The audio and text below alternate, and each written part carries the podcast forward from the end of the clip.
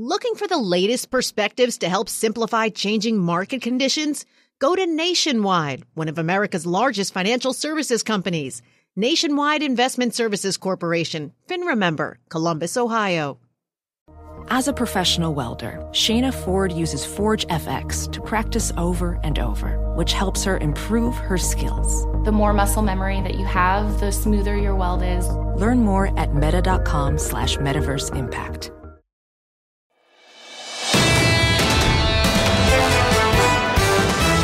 This is the Bloomberg Surveillance Podcast. I'm Tom Keene, along with Jonathan Ferro and Lisa Abramowicz. Join us each day for insight from the best in economics, geopolitics, finance, and investment. Subscribe to Bloomberg Surveillance on Demand on Apple, Spotify, and anywhere you get your podcasts, and always on Bloomberg.com, the Bloomberg Terminal, and the Bloomberg Business app. Debt limit talks stalling. Greg Peters of PGIM Fixed Income saying investors are paying for default protection in the near term. We went out the curve somewhat as our sneaking suspicion is that it will continue year after year. The congressional disruption in DC is not going away anytime soon. TK, is this the uh, I- the old normal, the new normal? What do you want to call it? I'm so glad you picked this paragraph from his research note, John. This is the fixed income note I've seen in 10 days, maybe two weeks. Greg Peters at PGIM right now on where we are and where we're moving uh, forward, uh, uh, joining us. Uh, Greg, it's a really complex thing. I think we need to talk for an hour with you this morning. But I want you to set up what the market reaction is going to be if we get PGIM persistency and yield, or dare I see, say we go to a higher 5.6, 5.8, and then the dreaded 6% yield. What happens when we get there? Well, I think we're a long way uh, to six percent, but at the end of the day, we do think yields are too low. If you look at the move that we've seen, particularly in the front end uh, around the banking crisis of uh, of March, uh, there was a really you know s- steep uh, move lower, and that doesn't make a lot of sense to us. And so, you know, when we're looking at the curve, we feel like it's mispriced. We feel like it's already pricing in a recession. And then when you look at risk reward, even if you do get a recession, which is still you know probable, of course, will will you be rewarded for it? And the question on the table, I think, uh, suggests no. Let's go pro here. There's a thing, Greg, called credit default swaps. Bramo talks about this all the time. You say there's a real efficacy to follow the CDS market. For mere mortals listening and watching, explain the linkage of their yield world with the CDS world. Well, it just is a measure of credit risk of of uh, the U.S. sovereign, right? Um, and so, uh, you know, what we've seen over the past couple months or so is that uh, that risk uh, is elevated, of course, right? So this um, uh, debt ceiling debate, let's call it, um, is uh, is creeping into the risk of the market. You're seeing that in the CDS curves, and so what you've seen is investors really pay up for short-dated uh, protection in the event of a default or some type of disruption. Uh, what we decided to do, and to be clear, this is very much of a drop in the ocean type of uh, uh, trade, but what we've decided to do is actually not pay up for you know the couple months or even one year because we do think it's a persistent problem. So you know we really worry about. I really worry about a PGIM that you know this political debate around spending and using the debt ceiling uh, as a prop uh, will be a common occurrence and with that you know we think it's good to have a little protection on so, Greg, can we can we go out further along the curve, away from the front end? Let's go all the way to the back end. What's the 30 year doing up near 4%? yeah so the 30 year has different characteristics than the uh, intermediate uh, part of the curve and definitely the front end uh, part of the curve um, what you have in the back end is this still this very much you know need for duration. Investors have to uh, go out and hedge, or you know pension funds and LDI accounts have to be out in the back end of the curve. So there's different characteristics there. So I think the the informational content that comes out of the 30 year um, is a lot less kind of worthy than uh, the intermediate and the front end. So for me, you know, I look at more at the intermediate part of the curve and more in the front end of the curve than I do the 30 year. But I, I mean, it's important, but it's not nearly as important from an informational content standpoint. Greg, at a time when you do expect this turmoil to continue in Washington, do you conti- consider corporate debt of very highly rated companies to essentially be more creditworthy right now than the U.S. government itself? Oh, I think that's a tenuous argument. I've heard that argument. That doesn't make a lot of sense to me. Uh, that crops up, you know, every uh, several years or so. Um, uh, you know, I really push back on that. Uh, so, you know, everything feeds off U.S. Treasuries, U- U.S. rates. So, if the risk-free gets repriced, everything gets repriced off of it. So, you know, hiding out in high-quality credit seems like a fool's errand to me. Um, and uh, you're not going to protect yourself in a way that uh, you think you will be protected. Do you think that people who are going into credit, in particular riskier credit right now, are also engaging in a fool's errand just simply because of the risk that you're seeing down the line of perhaps some of the defaults or, or at least the uh, Washington turmoil continuing and this idea of some sort of recession getting priced in to the curve? Well, if you're definitely going down in quality uh, credit, you are basically and essentially betting that uh, there will be no recession, there will be a soft landing.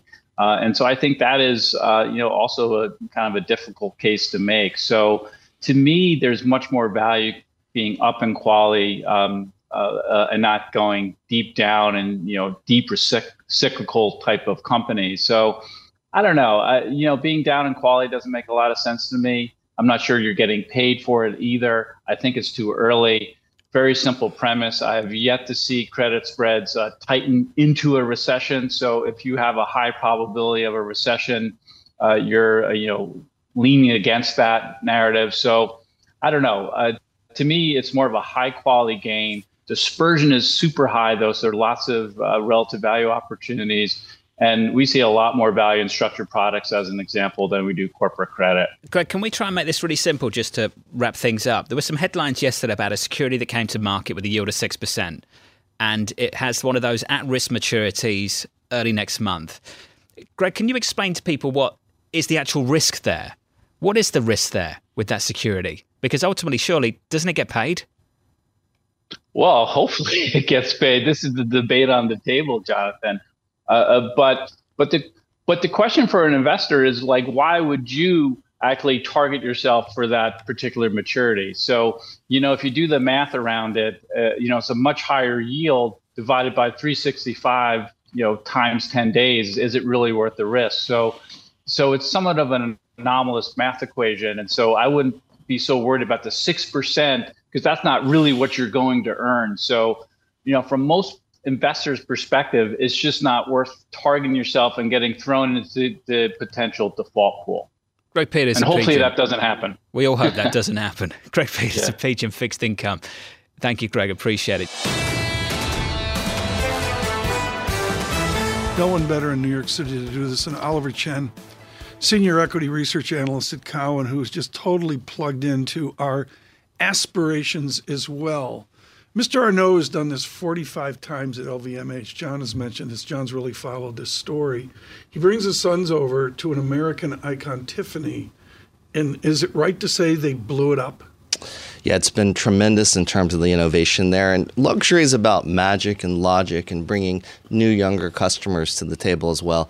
Tiffany is an iconic brand. The partnerships with Nike really elevating the assortment. And this flagship is one of the best stores in the world right now in terms of what they're doing experiential retail art, this unique experience. LVMH is definitely one of our top ideas.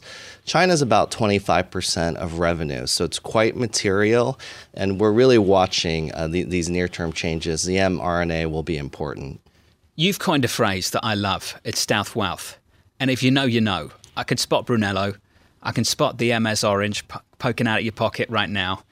And then there are branding, the aspirational stuff. The people who line up outside the Gucci stores and they do the buy now, pay later. $50 a month, get whatever you want, get a hoodie, it's got a big brand in front of it. Lisa and I were talking about this before we came on air we're trying to work out has the latter started to crack? Have you noticed that at all? Because we used to see all these lines around these luxury stores. And when you used to speak to people in the store, the consumer was changing. They were moving away from dropping $5,000 on a handbag, and maybe they were thinking about it through a monthly payment.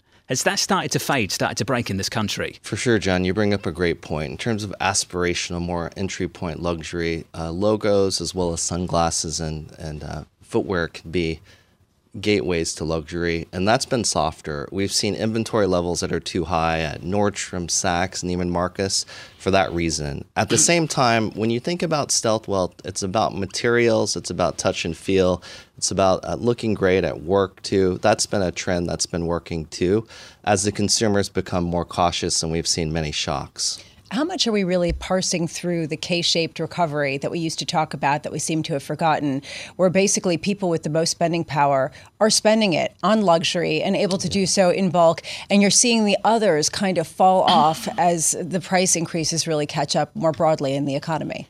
We're definitely seeing a consumer discretionary recession in terms of those products and, and that market as a whole facing negative trends. We're also still seeing shifts where dollars are spent on travel and services, hotels. Uh, at the high, high end, that customer is very strong and robust. So we're still seeing strength at the high end. It's more that area right below the high end, the aspirational, where there's lots of pressure. At the high end, the wealthy consumer always has money. It's more about sentiment and emotions, too. Certainly, some of the financial shocks have been uh, disturbing in terms of putting that customer on pause. Consumer confidence has been volatile as a whole, so it's definitely something we're watching the overlay here of China and, and what's going on there, is there a sense based on the luxury players that are more exposed to the Chinese consumer and less exposed of where that trend is? Is it falling off? Are, are people really seeing a shift there? Well, structurally, long term, China is the biggest deal in luxury. It's 30% plus of the market, plus even more growth. So, great luxury retailers. And Louis Vuitton's the largest market cap company in Europe. So, it spends about $10 billion on advertising and promotion. And Tiffany Renovation is well over $250 million just here in New York. Uh, China will be important for the long term, but it'll be fairly volatile as we watch these issues unfold. The name of the game in luxury is flagship stores and stores that really make you forget about price. So being there physically is important. Uh, as well as a modern, upgraded, you know, rethinking the metaverse, a digital experience that's connected as well are department stores then dead? If I'm at the corner of 57th and Fifth Avenue and I'm looking from Tiffany's waving over at Bergdorf, hi, What's the future of Bergdorf? And you mentioned Nordstrom earlier. Oh, Bergdorf is very exciting. It's right there too in the in these magic corners. Really, I didn't um, know that. Bergdorf is an iconic institution. Our recommendation is Macy's. Department stores are not dead, but they're transforming very rapidly and really needing to offer service, right. differentiated product. They really need to get the younger customer in, and that's been a, a constant, uh, interesting, epic struggle. Uh, we're, we're following Kohl's this morning. The gross margins were better than expected. Back to the basics for retail, as well as inventory management and supply chain. But I teach at Columbia. Don't forget, it's about magic and logic and really uh, bringing things you didn't know existed that you wanted in retail too. He's the only one I know on the sell side that could conflate Kohl's and Tiffany in one conversation. Throw no in, throw in Macy's that. as well. Just quickly, what is it about Macy's that you like? Inventory management. Uh, okay. CFO really focused on it, an agile CEO, uh, rethinking the loyalty program, using mm data. Artificial intelligence will play a huge role in personalization, the data sets, as we think about uh, the future of retail. And Macy's has a loyal customer too needs a younger customer for sure. We're not doing a giveaway on Succession because Ferro's got to watch season three and four, top to bottom. I've got one episode happens. left. What's a Succession for Arnault at LVMH? Um, listen, the the family is doing a really modern job rethinking uh, brands and captivating a younger customer, elevating brands. It's a company that manages for the very long term. You didn't ask my answer my uh, question. There's like three sons, two daughters, the whole thing. What happens in season three of the L- LVMH story? Well, I, I think it's going to be uh, intensity, competition, and a, a real uh, interesting battle for the best of the best. And that's what happens. You really need this competitive spirit to be culturally relevant retail's awesome, luxury's awesome because it's always changing. You got to be in touch with how music is moving, how TV is moving to be God, relevant. I hope Mrs. Keenan's not watching this. Love this. Oliver, this is great. Thank you. Oliver Chen Such a stylish dude. Double breasted suit, peak lapel. He's you like know, iconic. Just I mean, absolutely you know. awesome. I'm going to just postulate that if he had a meeting at the White House, he would not be wearing Oh, of casual course not. sneaker hybrids? shoes, hybrids. I'm just guessing that no wouldn't way. happen. No. I've got a word on the hybrids. The hybrid mean, um, Is it you know, Cole I'm Haan? kind of in the Cole Haan? Church's. This is Brooks Brothers, so it's back to the basics, rethinking and double-breasted. Fashion's about old and new and bringing traditional mix and matching, um, but I'm also versatile. I'll do anything. What what do they call the understated thing? Like you on the weekends, the understated thing. Stealth it- wealth. Stealth That's what I was talking about. Well, yeah. For- materials craftsmanship. Well, uh, materials and heritage and how something is made and if it feels great. I mean, cashmere's here forever, yes, and stitching and craftsmanship. So you want you that mentioned against your skin Church's. for sure. Beautiful shoe. Beautiful shoe. Half brogue Church's. British. British. It is. Nottingham. There's a great tradition of that. So, little painful in the beginning, but it's worth it. you break them in. Yeah. I agree. I, I just would kill to get at a larger desk. Oliver Chen, Michael Burke, who ran Bergdorf's for years. And Antoine and the great Vanessa Friedman of the New York Oh, yeah. Times. That would be all in together. Bring in uh, Okay. and just from from London. About it, he takes it so seriously. I mean, As he should. It's his magic- job. As he Tom. should. It's a multi-billion dollar business. Wh- What do you do if you put a sweatshirt in the dryer and shrink it? Oh, I mean, I what you asked about this before. It really depends on the material, but I've done it a few times, and sometimes you want to shrink it, and sometimes you don't. But uh most of the time, It's you not the just, style you to don't have you to seen do it. No, no. Lagerfeld at the Met? Sometimes one wants to yeah, shrink it, an one doesn't want to and shrink he reinvented, uh, re- rethinking he, a, a real stature in the industry. Yeah, yeah, okay. I think we're done, aren't we? we are. you know. Okay, good. Oliver, thank you. Seeking timely market and economic updates to help guide client conversations? Look to Nationwide. Nationwide makes simplicity a priority for financial professionals by offering easy access to timely perspectives on changing market conditions, so more time can be focused on helping clients keep their financial plans on track. Nationwide is on your side. Nationwide Investment Services Corporation, FINRA member, Columbus, Ohio. Success is more than a destination. It's a path you take one step at a time. It's dedication, it's fortitude, and it's the work, passion, and grit inside of us that comes before all recognition. That's what Stifel has been doing for over 130 years, and it's why Stifel is one of the fastest growing wealth management firms in the country. And Stifel goes beyond traditional wealth management to offer you a full suite of banking services, direct access to one of the industry's largest equity research franchises, and a leading middle market investment bank. Quietly, yet strategically, Stifel has built a company and culture unlike any firm on Wall Street. Because success is the drive it takes to keep pushing. It's the passion to keep investing. It's the best of each of us made better by the best in all of us. And that is where success meets success. Find a financial advisor at stifel.com. That's S T I F E L.com. Stifel, Nicolaus and Company Incorporated, member SIPC and NYSE.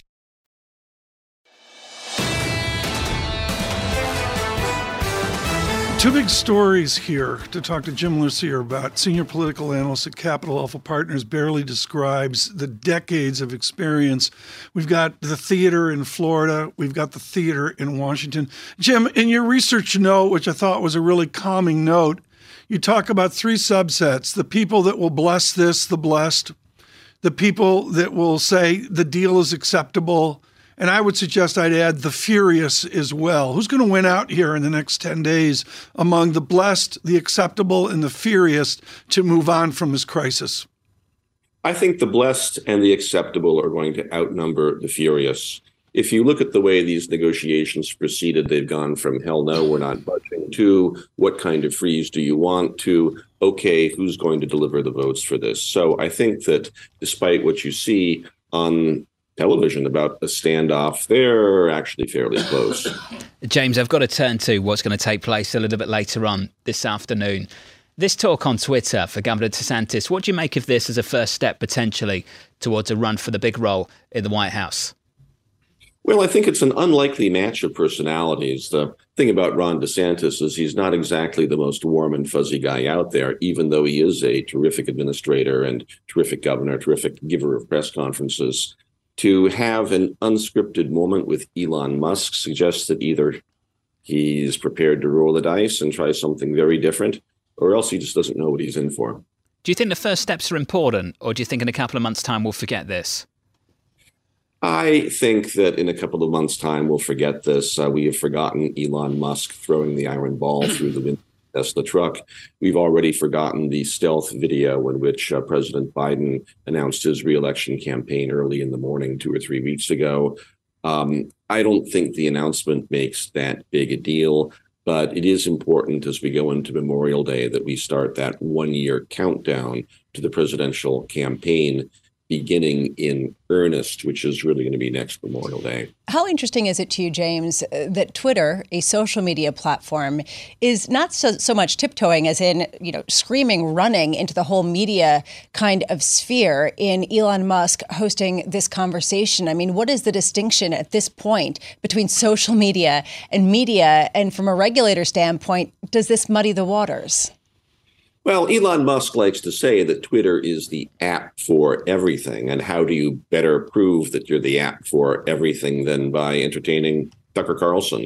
So he's demonstrating you can do a lot of things on Twitter. I think Elon has a great commercial incentive to show that Twitter's a very vast, a very uh, effective platform, right up there with Amazon or Netflix I'm not sure the regulators know how to do this yet. Um, the regulators are fighting a retroactive war, I think, battling bigness, trying to fight bigness by breaking up and deterring large uh, mergers. But I think Elon is far ahead of them at this point.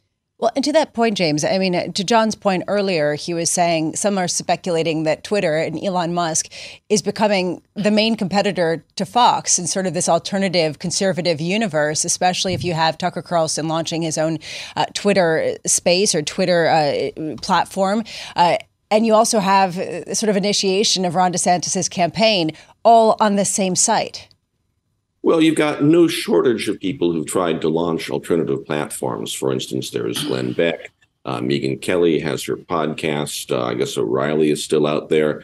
What's happening, though, is that as you see conservative media moving into this new video platform with Twitter, the old form, the AM media, the AM radio that was the uh, home turf of Rush Limbaugh, that is slowly dying off. So, in other words, the old forest is dying and the forest animals are looking for a new right. environment. Jim, you got such a study of history on this. I'm going to go back to the legit World War II hero, Robert Dole of Kansas. He'd be 100 yes. uh, here in July. Senator Dole ran for president, came out of Kansas in the Midwest, and really never related with the American public. Translate that over to the governor of Florida. How does he come out of Florida, where he won big, and translate over to a Republican and independent America? Well, Bob Dole was a marvelously funny, warm, and empathetic guy. Everybody who knew him in person loved him. He was famous for cracking jokes nonstop in the Senate cloakroom. He was famous after he retired for sending donuts to the cloakroom every day. Um, you know, the memory of Bob Dole is just incredible in that way. Uh, but he did have, I think, a bit of awkwardness with large yes. audiences. Um, DeSantis, though, nobody's ever really said that DeSantis is warm and fuzzy in that way. They're impressed with his smarts. They're impressed with his ability to lead as a former military officer. They're impressed with lots of things about him. But you don't hear people talking about DeSantis inspiring the deep personal loyalty among his constituents, among his base, among friends that uh, Bob Dole certainly did. I knew Bob Dole. My father knew Bob Dole very well. James, wonderful to get your perspective on things, particularly yeah, with that in mind. James Lucier there of Capital Alpha Partners. Great about Liz Young is she writes these brutally direct notes as head of investment strategy at SoFi. She loses the ratio mumbo jumbo and talks about the mood and emotion that's out there. You're speaking of housing, Liz, but I think just talking to Oliver Chen of Cowen about the persistence of luxury, I'm going to steal a phrase from you. We're in a milieu of bulletproof demand. We just keep seeming to continue to prosper here amid all the gloom. How do you see that? Well, I think there's a difference between the demand that we're still seeing from certain sets of consumers and especially in the housing market in the face of rising mortgage rates again, mortgage rates that are higher than they've been in 40 years. And there just continues to be this appetite to spend. I think when you look at what's happening signal wise, both in the economy and in many parts yeah. of the market, this is pretty classic late cycle behavior. The challenging part for many investors, myself included, mm-hmm. is that late cycle can last a very, very long time. It can last up to 18 months, maybe even longer. So we could continue to say it's clear that we're in late cycle. At some point, there's probably a contraction to bring us back into early cycle that would soften that demand. But could it be another six months? Perhaps. And I think that's the frustrating part in the meantime to try to make money in the market. John brain freeze, surveillance that? correction. Liz Young is with us. And I was thinking of the day I first heard Liz Story, the piano player, when she fell on the scene of singer songwriter. I don't know Liz Story. Liz Story. What's Liz Story like? Spectacular. She's good. Spectacular voicings. Was she as good on the piano as Liz Young is at Liz Young, Liz Young on piano is a sight to behold. I don't. Excuse me, piano. Liz. I am so sorry. Well, Liz, you said something I want to pick up on this idea that late cycle can last a very long time. How do you know when you're getting to the end of a late cycle that can last for 18 months? Well, uh, it's difficult to know exactly what those signals are. I think if we all knew exactly what it was supposed to look like right before a recession came, uh, we'd not have all of this consternation about what's happening. One of the things that I watch, and I continue to watch this every single day, is the yield curve inversion. Now, we know that the inversion itself, especially at the twos, tens, is more of a signal pre recession or a warning sign of, hey, there could be some bumps ahead. We don't know when, we don't know how big. And then you hear that old adage of, you know, the yield curve has uh, predicted nine of the last five recessions or something. So it's not a foolproof indicator. But when that inversion starts to re steepen, meaning the inversion becomes more shallow, that tends to be the time when your ears should perk up and you start to listen for indicators that the Fed may pause, the Fed may have to cut. And that's what we're looking at in the market right now. The market still believes that the Fed is going to have to cut before the end of the year. The Fed holding steady and saying that absolutely not. We are not talking about that yet. Also, their own projections of inflation are still above target, both at a core and a headline level,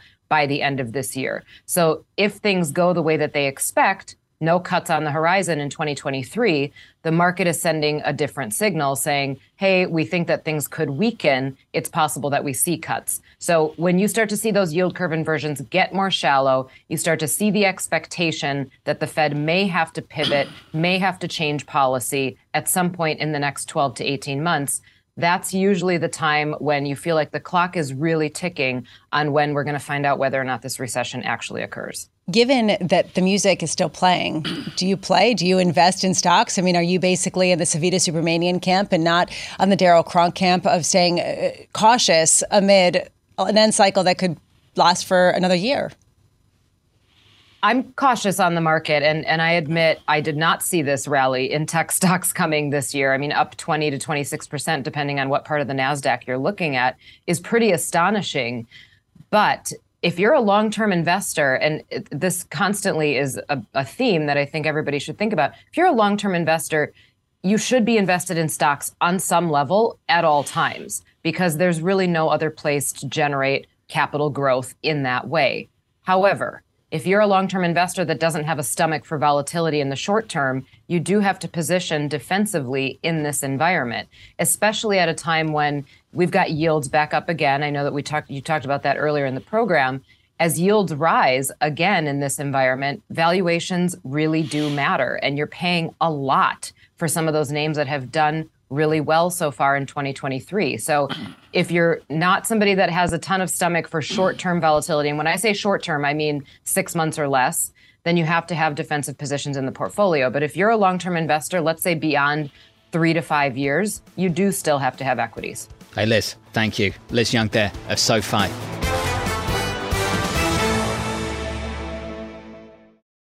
Seeking timely market and economic updates to help guide client conversations? Look to Nationwide. Nationwide makes simplicity a priority for financial professionals by offering easy access to timely perspectives on changing market conditions, so more time can be focused on helping clients keep their financial plans on track. Nationwide is on your side. Nationwide Investment Services Corporation, FINRA member, Columbus, Ohio. Success is more than a destination. It's a path you take one step at a time. It's dedication, it's fortitude, and it's the work, passion, and grit inside of us that comes before all recognition.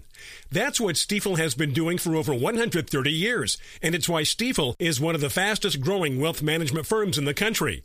And Stifel goes beyond traditional wealth management to offer you a full suite of banking services, direct access to one of the industry's largest equity research franchises, and a leading middle market investment bank. Quietly, yet strategically, Stifel has built a company and culture unlike any firm on Wall Street. Because success is the drive it takes to keep pushing. It's the passion to keep investing. It's the best of each of us made better by the best in all of us. And that is where success meets success. Find a financial advisor at stifel.com. That's S T I F E L.com. Stifel, Nicolaus and Company Incorporated, member SIPC and NYSE.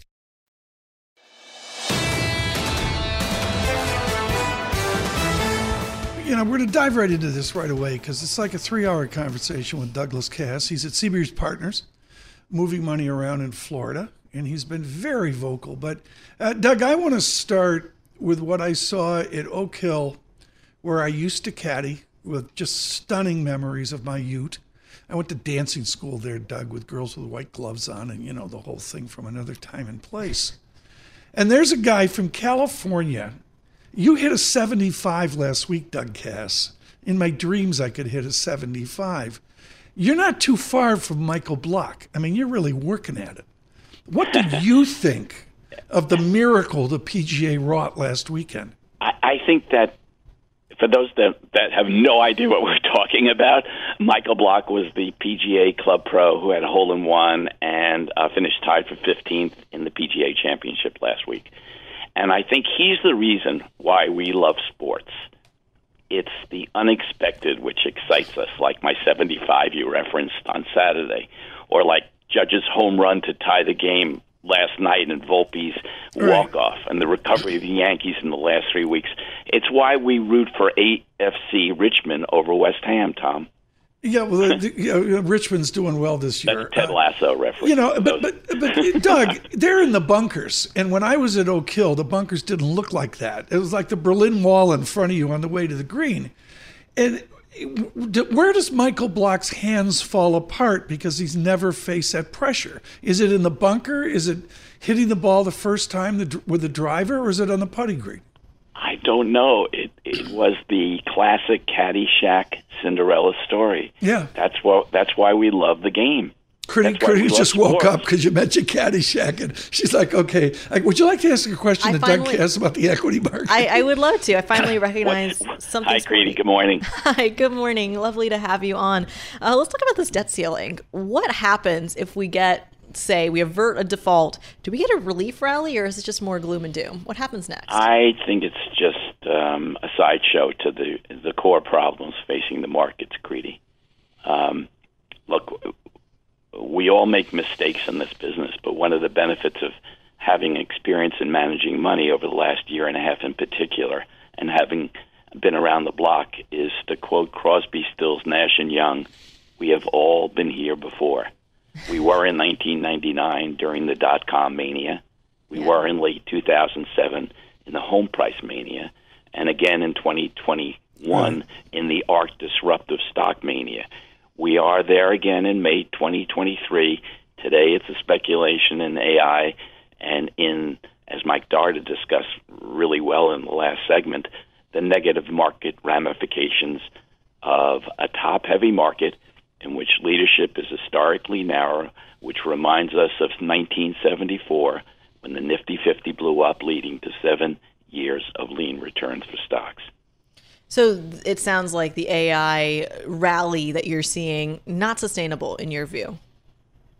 Correct. I think that the, the, the two circles we have to square, Kriti, are the soft landing and speculation in I and mm-hmm. AI. The market's at nearly 20 times. It seems to be betting on a soft landing, though in reality the market goes up and down, and oftentimes traders and investors simply chase in either direction for no real reason other than they are evaluated against the ben- benchmark and care more about that than they do in making money or preserving capital. I think soft landings only tend to happen when the Fed has been proactive with monetary tightening. In this case, they've been badly behind the curve and badly reactive, so forcing a somewhat aggressive tightening cycle in the last 14 months, especially relative to the zero base we came from. So Yeah. we have sticky inflation. Mostly a function of labor costs. Soft landings don't tend to take labor out of the system and lower pressure on wages. Only hard landings do that. So how do we get sticky inflation out of the system without a hard landing that the market implicitly is betting against? Right. And then, secondly, of course, we have the hot sub, uh, topic du jour, um, in which Tina has taken a new form. It's an AI this time, but AI has been around for years. And as I discussed in an article I just wrote for Real Money Pro, the pathway to AI adoption and profits is likely to be rockier than many expect. And Kriti, this is so important what Mr. Kass is saying, and I go to the railroad model. Mm-hmm. The railroads went down in flames in the 1890s for all sorts of reasons. And Yeah. then they finally got it together the second act around. Yeah. Saying, you know, we've seen this with AI for years. Yeah, well, Doug, uh, I was just reading your, your column actually, and, and the case you make here is simply that uh, the adoption is going to take much longer than what the market is pricing in. But what is the actual value to a lot of these big tech companies sitting on piles and piles of cash, record amounts of cash that are all going into AI, Alphabet, Microsoft, et cetera? So, is it really fair to say that some of these gains are unjustified? I think it is, and I'm and Kriti, I'm not a luddite. You know, I was on with uh, with uh, Tom and Paul in late 2020, 22 when I was buying all these stocks. Uh, I was buying them at under four times sales, and now with the stocks up dramatically, there's no longer a value in my view. Yeah, Doug. Um, with time left here, and I, and I, I, there's just so much to talk about Sure. today. You have a Florida perspective like nobody I know. The governor of your state tonight, I guess, is going to launch a presidential campaign with Elon Musk. Now you know Mr. Musk. You've been very supportive, I believe, of the space stuff and all that, and, and, and you know you're hugely visible on Twitter. But this is your governor. What are you going to listen for from Governor DeSantis this afternoon tonight? Well, let's begin by framing it. You're talking to a former Nader raider and a progressive liberal. so, um, um, who believes in pro-choice and um, and has a, a political view. And my political view is antithetical to DeSantis. He won big in your Florida. Can he extend that across a comfortable Republican? I don't think America? he has a chance against Trump. I don't think he's a likable character. I actually think he's on the spectrum, based upon my conversations Mm-hmm. uh, with him. Um, and I don't think he's going to be um, competitive against Trump. So I think it's an Yeah. academic question. You know, I'm yeah. I'm much more mm. concerned I mean- about the markets. yeah, well, you know, let me bring this back to Kidder Peabody. I mean, Kriti doesn't know this, but long ago, your meat and potatoes, I think, of Mario Gabelli and auto parts and industrial stuff. Right, Kass on the high ground in banking. I looked at PacWest today, and they got a 13 month, 5.50% CD dug out of our Ute. I mean, are you going to load the, bo- the boat on regional bankers in crisis? No, you can't right now because of uh, the aforementioned conversation you had in the prior segment. It simply stated the uh, the cost of capital, the cost of funds uh, are going up dramatically. This combined with FDIC extra assessments and um, other factors are going to uh, really weigh on um, the secular earnings growth rate of the industry over the next two, three years. And unfortunately, the sell side has not yet uh, reduced their estimates. Doug, a final quick question our last minute here. When it comes to the biggest concern after this debt saga, Sure. where does China rate on your list? The growth concerns that we're seeing there.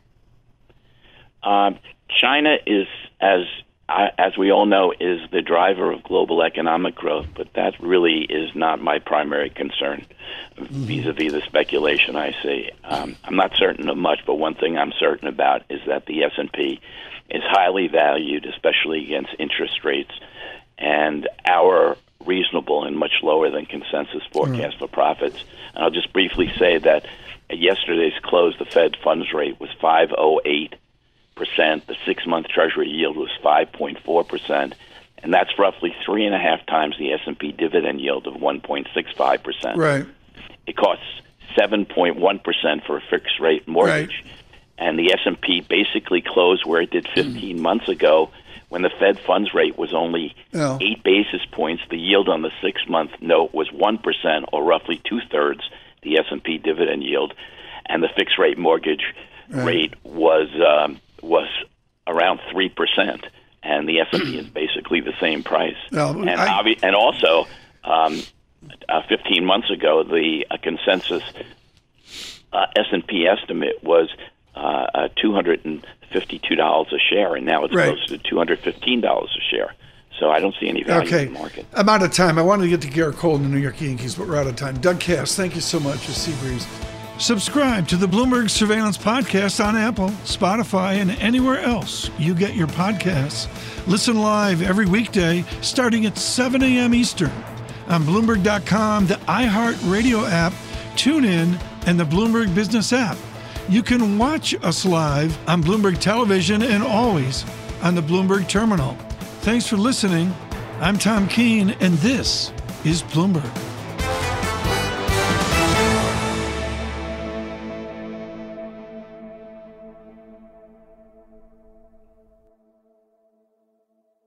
To address our new climate reality, the world needs radical solutions. Collaborate for a greener future at the Bloomberg Green Festival, a groundbreaking celebration of the thinkers, doers, and innovators leading the way. From design and culture to technology, science, and entertainment, hear from inspirational speakers and immerse yourself in climate solutions. July 10th through 13th in Seattle. Title sponsor Amazon. Get 20% off using promo code Radio20 at bloomberglive.com/green festival.